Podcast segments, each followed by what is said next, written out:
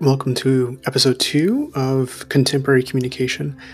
I'm your host, Dr. Andrew Jones, and today we are going to talk about tragedy and comedy. So sit back and uh, let's chat.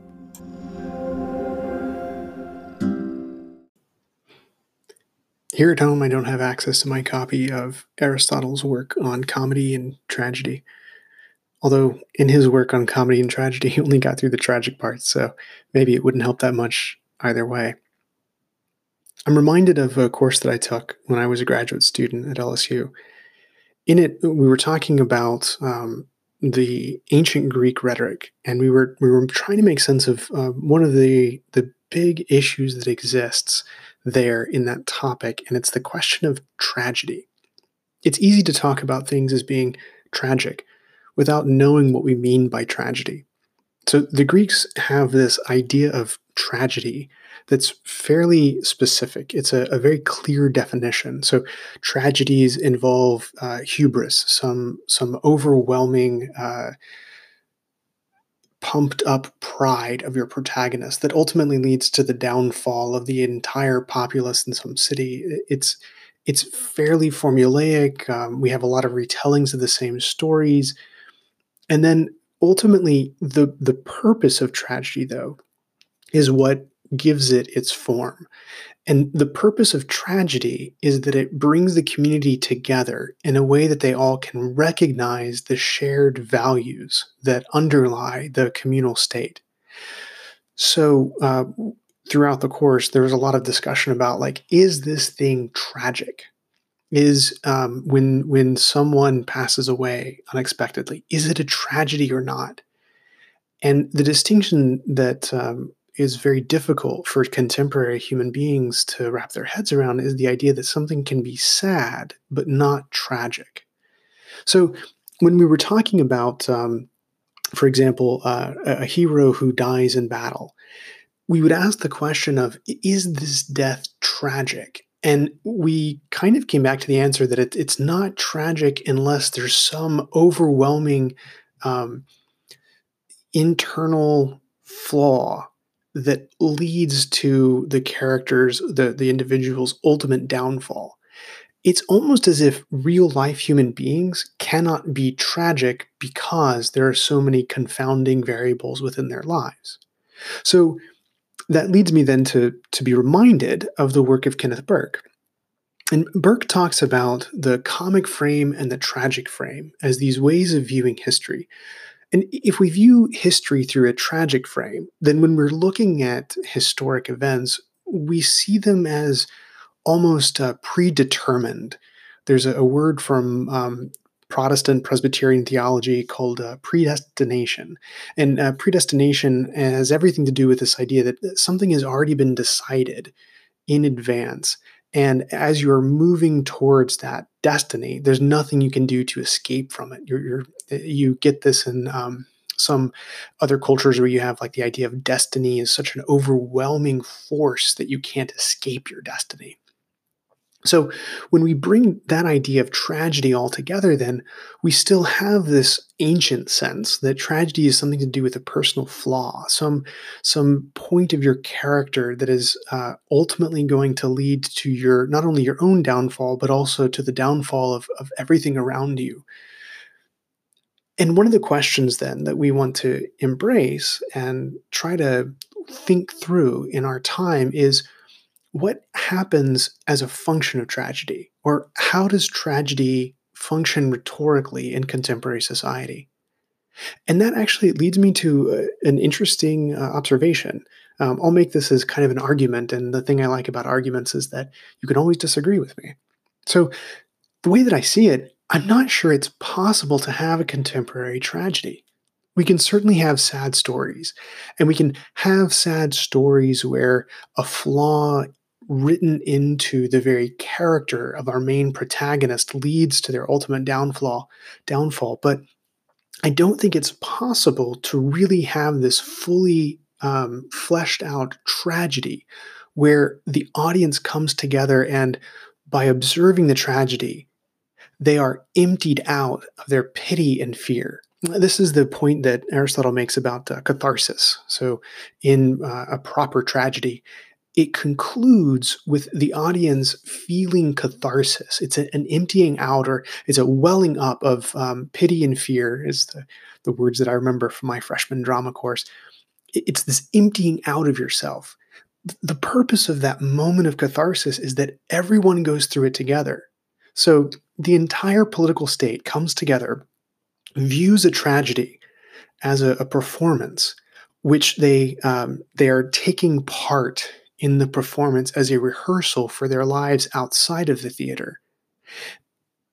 And they observe a drama in which the um, protagonist, through some fatal flaw, something that the entire community agrees is a, a flaw in an otherwise noble character, and then they see that working out in such a way that everything ripples, right? Everything else is impacted by it. And when everything else is impacted by it, then all of the community comes together and says, we agree that that, that one thing is a flaw. And this is why it's easy to talk about hubris as the overwhelming flaw, because hubris is the main flaw in the Oedipus cycle. So in Oedipus Rex, um, in particular, you have Oedipus the king, and it's it's his pride, his being puffed up before the gods, that leads to his ultimate downfall, right? And so when we think then about what could be a possible tragic flaw that you would see portrayed in a drama today, it's hard to imagine something. I was having a conversation earlier today um, with an alum, and we were talking about the possibility that uh, a recent uh, Academy Award winning film could be a tragedy. Uh, if you haven't seen it yet, I won't spoil the ending, but um, a Parasite, it might be, is a tragic story. And I find that interesting because it also makes me wonder if um, part of the reason we don't have the ability to share a tragedy today is because of our global and intercultural society. It might be that tragedy as a form is so culturally bound that you could only perceive a tragedy within the barriers of your own cultural view. Because the tragedy is meant to harness the power of um, what we call the, the epideictic moment, right? So it's a form of epideictic speech, which exists for praise and for blame and exists in order to create a sense of shared community, a, a, a sense of shared purpose and values and character. So this is how kind of tragedy works. Uh, another extension might be: Is it possible to see um, uh, dramas that come, for example, I've had conversations about uh, Turkish dramas and Korean dramas and uh, uh, Italian telenovelas. Is it possible that some of these are able to incorporate elements of tragedy? In that they would bring together an audience who would agree on some flaw and then move forward from the space of agreeing on this flaw, being filled with pity and fear for the character who undergoes uh, or who exhibits this this trait and from that be able to avoid it themselves and shun it in others. Is it possible maybe to have a very tightly culturally bounded um, tragic form? And then if we've talked about tragedy the next thing to talk about then is comedy. So what is it that comedy does? If tragedy binds us together and we agree on these kind of common flaws that we want to eschew in ourselves, we want to avoid in ourselves, and we want to um, get out of others as well, comedy creates, I think, a space for combined action. Now, how is this different from tragedy? Well, in tragedy, it's more about a unified individual action Whereas in comedy, it allows us, comedy allows us to see possibilities that we didn't perceive before. And those possibilities exist only in a social moment. For the tragedy, it's possible to overcome an individual character flaw yourself. And it's desirable not to have that character flaw for yourself. But in a comedy, it's possible for others acting together to overcome the weaknesses of any individual and therefore to raise the entire society to a new level. When we laugh, we laugh together. When we cry, we cry alone. It lines uh, actually come from a, a famous poem by a poet who is long forgotten. Uh, it's a fantastic little piece. Uh, he says, I think, um, when we cry, uh, when we laugh, we laugh together. When we cry, we cry alone. For this dear old earth um, has a dearth of mirth, but of pity has enough of its own. I'm, I'm messing up the end of the lines there somewhat, but the idea there is that laughter is a thing that brings together communal action because it allows us to see a possible alternative that we couldn't perceive before. One of my mentors talked about these as the ha ha aha moments. So, haha is an onomatopoetic way of saying um, like the the sound of laughter, and aha is the onomatopoetic way of of um, expressing discovery. So the haha moment is when you are laughing at the perceived incongruities of the world. Um, it's like when you see a sign that says stop, and then below it there's a little sign that says no stopping. It's the the perceived incongruity that allows you to say, "Oh my gosh, this thing is just ridiculous," and then that perceived incongruity leads you to a sudden perspective. It's not like catharsis. It's not that individual welling up of pity and fear that uh, vomits forth emotions. Um, instead, it's a moment of universal consciousness. It's when you escape into the perception of all of those around you who also get the joke and laugh together at the uh, incomprehensibility of the present moment.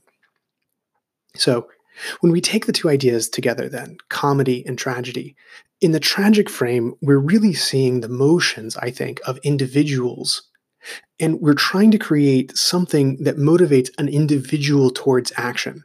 So tragedy really teaches you a lesson, and it teaches you a lesson for yourself. Comedy, though, I believe, leads to a more unified acting together when we can see where it is that we could possibly all come together and make a change in the world around us. So, if we tie this back then to what we talked about in episode one on, on Monday, it's possible, I think, that comedy and tragedy are two ways that we perform in our everyday lives, two ways that the um, acting out of a drama moves from the rehearsal of the performance space to the performance of everyday life. And that's all I have for you today. So I'll end with my closing.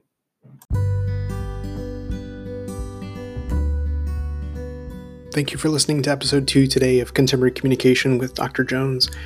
If you have any questions or you'd like to leave me a message, feel free to use the message app here through anchor.com, or you can send me a message through any of the other channels you have available to you. Uh, for those of you who have already graduated, you have me on social media.